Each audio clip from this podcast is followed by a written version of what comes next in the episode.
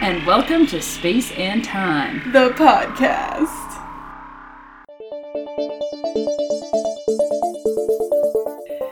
It's easy to assume that farming consists almost entirely of mindless manual labor. However, anyone who's ever tried to manage their own garden knows that there are an astounding number of rules, techniques, and pieces of information that go into successfully growing anything. And the larger the garden or farm, the more processes and rules there are. Farming is an expertise cultivated over years of dedication to land, soil, and understanding the behaviors of plants. In order to really get at the challenges of farming today, we've decided to focus on the perspective of a career farmer who has developed a lot of this knowledge.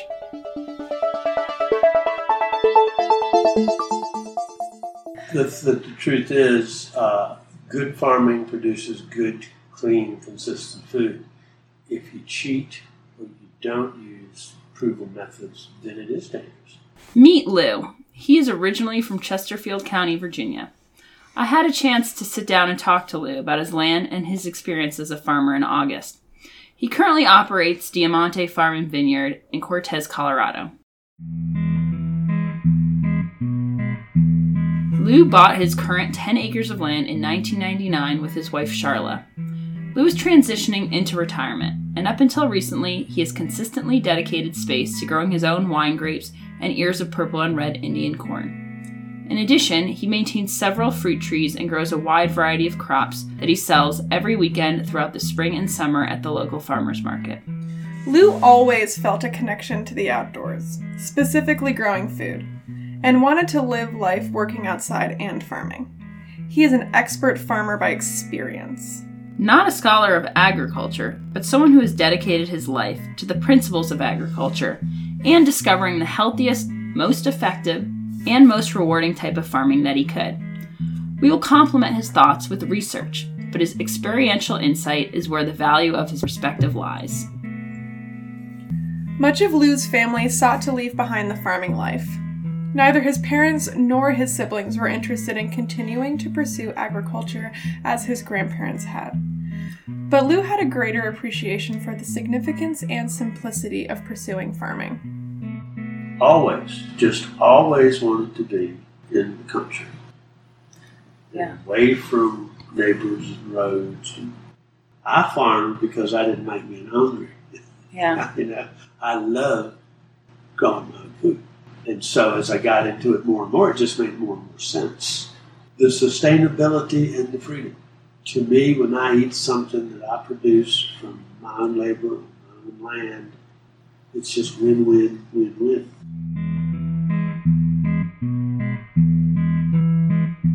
Farmers quit doing produce and stuff, switched over to cattle and hay, which is that's a mortal sin because the first rule of agriculture is never sell hay because you're selling the productivity. It's mining, it's not Yeah. farming. So, Miriam, what do you think he means by never sell your hay?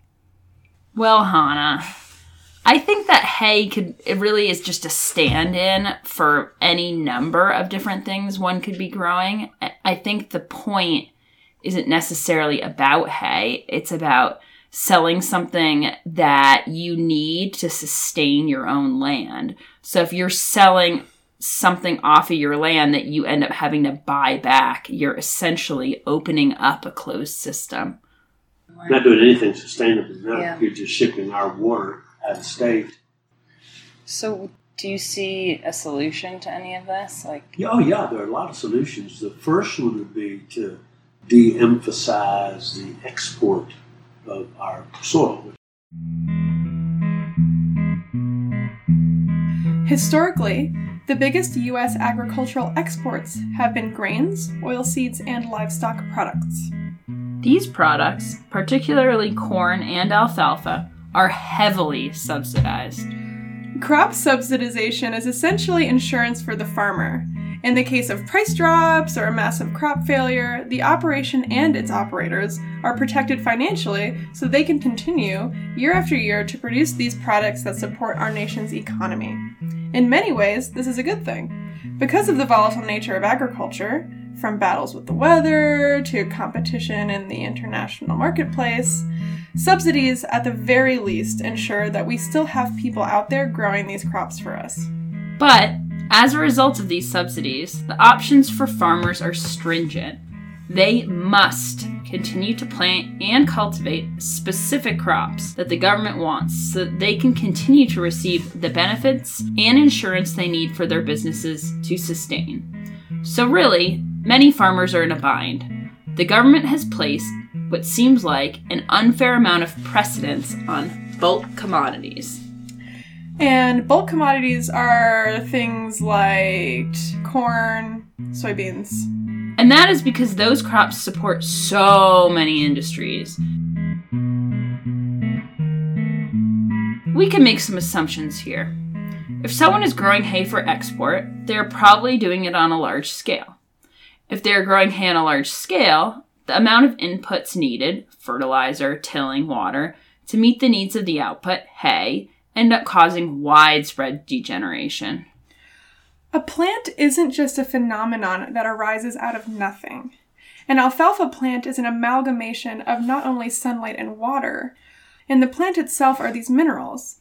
And when we cut the plant down and take it away from the place in which it was grown and offer nothing of it back to the earth through a process like composting, we begin to do something that Lou puts perfectly mining, not farming. Well, you can't have anything else if you don't have good soil. If your Absolutely. soil's not alive and constantly in that regenerative state, you're just not going to have quality products. In the long run, that's extinction. Lou says that a farmer selling his or her own hay is like selling the farm's productivity. It's hard to grasp the importance of grass and alfalfa hay if you have never worked on a farm, but it is an essential component of agricultural life. As a primary source of food for livestock, it's a vital source of nourishment, especially in the winter. In Lou's case, he needs hay to feed his horses, who produce the manure which eventually becomes compost to nourish his soil. No hay means no livestock, and no livestock means no soil. I could see how the export of this crop would be unthinkable for a person like Lou. From Lou's perspective, selling one's hay means selling the agency and influence one has over their land. And not only that, but he sees it as selling the soil itself. From the perspective of an independent farmer, someone who is interested in producing quality food, economic policies can definitely seem like obstacles, especially for someone like Lou, who in part focuses on farming because he doesn't want to be hungry. His farm is a means of providing for himself, and that's meaningful for him. When there is a societal emphasis on growing commodity crops for the sake of profit, that means that a farmer like Lou will have a harder time producing healthy fruits and vegetables for himself and the community he serves at the farmer's market. If subsidies run the risk of limiting a farmer's ability to explore different crops and exercise agency over their land, what would be an example of a policy that supports farmers while allowing them to make more use of their individual expertise? It's just like the greenhouses. That was a USDA program to teach farmers how to use uh, high tunnels, which are not greenhouses. They don't have permanent ends on them. They're designed to uh, lengthen the growth season in the spring and fall. When we first heard about it, our county had been allocated a total of three. Wow. Three, because they said nobody's interested. So we formed a group. I got one. Of, I got one of the first three. Uh-huh. And then since then, we've put in 70 some. And they got the list is there's 75 people on the waiting list right now. These high tunnels that Lee mentions are one example of a policy that supports farmers without prescribing specific crops. Yes, Miriam. The USDA program called the Environmental and Quality Incentives Program, or EQIP, provides the resources for these high tunnels.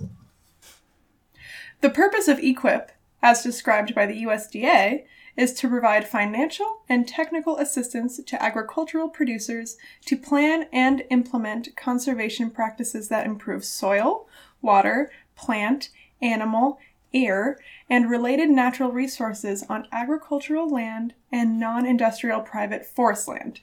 EQIP may also help producers meet federal, state, tribal, and local environmental regulations. Requirements to qualify for EQIP aren't anything crazy. If you'd like to learn more about EQIP, its goals, and requirements for benefits, you can find more information on our show notes at spaceandthymegardens.com.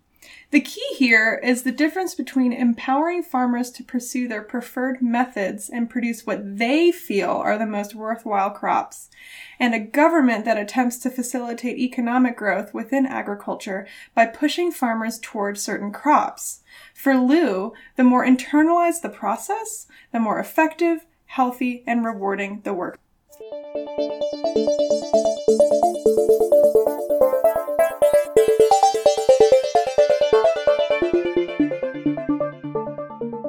We've said already that Lou is an expert by experience. He has dedicated his life to learning as much as he could about his land and the principles of growing food. But more than being dedicated to farming, Lou is happy and proud of his lifestyle and his experience. I mean, I'm the oldest eight kids, and my parents and most of my siblings think I'm stupid because I've lived my life and I'm not rich and don't have a huge retirement fund. I don't go anywhere. I'm happy where I am, so it's not like I'm being penalized for living the way I want to live, but that's what people look at. It's important to emphasize that this is a Lou's lifestyle.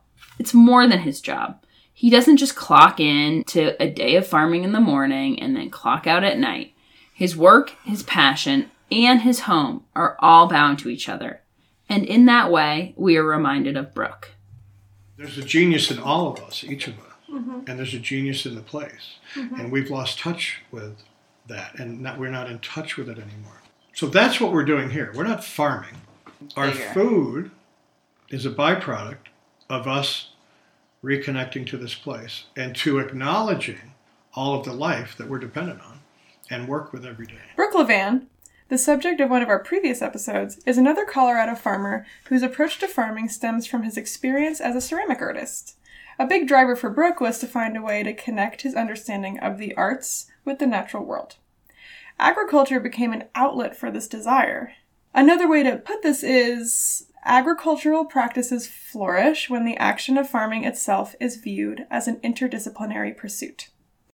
farmers are not dumb or stupid. They are bringing together a bio- biology and all, all these other sciences.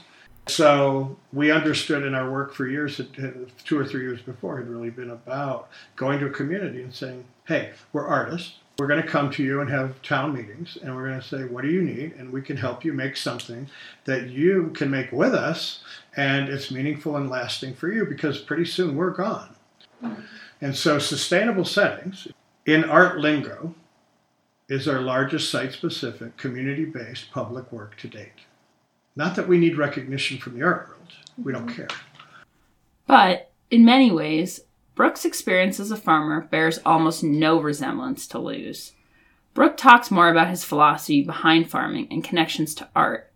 He has a background in academia. Lou isn't as forthright about his personal experiences working with the natural world, and his appreciation for farming appears, at first, to be a bit more straightforward. I farmed because I didn't like being hungry.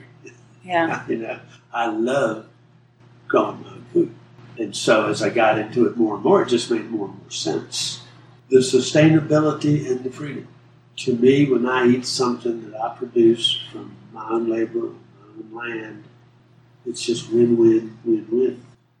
Despite some very stark differences in their background, however, Lou touches on some of the same principles as Brooke in his own way. Both Brooke and Lou understand that their work is more than a job, and they have intentionally committed themselves to understanding the land that they find themselves on. They find themselves in place, and their experience of place informs how they interact with natural forces to yield a bounty. People ask me, well, what do you grow on your farm? I say dirt. I just love when he says, I grow dirt. I think it's the most perfect thing to say because essentially that's what every farmer is doing. It doesn't even matter what products are coming out of that dirt. The most important, we won't have, we wouldn't have any of those products if it wasn't for the dirt and the microbes and all of the things that live in the dirt that provide for us. The idea of growing dirt is a really interesting perspective because all we think about is the part that we can walk away with. But mm. it- you can take a different perspective and say that by planting certain things in the soil, we're feeding the soil and we're mm. growing the dirt. It's seeing it as any farmer would see it, which is the reality, which is it's not just this one way street where it's all about what we can take away. A good mm-hmm. farmer understands that you're growing every part of the system or you're not doing a very good job. yeah. It's almost as if awareness, situational awareness, awareness of place, awareness of the self, is a state of being that gives back as much as you put in. I'm wondering if there's reciprocity in awareness. Perhaps the land will give back to you as thanks for just noticing it. Because for the most part, the land goes unnoticed in our modern world, and no one likes to be ignored. This kind of relates to what Brooke was saying about saying hello to the plants. Well, there goes Hannah with her woo woo thoughts. We greet us. We buy a seed from another place that maybe or may not have produced it with love, and it comes in the mail and it arrives. It's a powerful, packed little part of life, and what do we do? Just go poke it in the ground, or do we say, "Hey, welcome"? Thanks for coming, and you know what? We're going to work together, and let's do this together, and let's really grow beautiful things.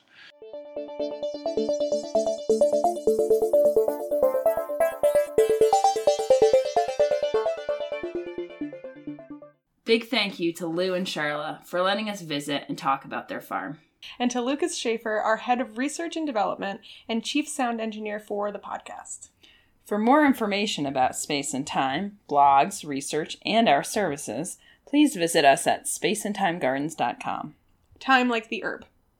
If there is a topic you would like for us to explore in the podcast, if you or someone you know would like to participate in an interview, or if you are in the Boulder area and in need of gardening and or landscaping services, please contact us. You can email us at info at spaceandthymegardens.com. Also, be sure to follow us on Instagram and Facebook. Thank you for listening and stay tuned. Wachoo.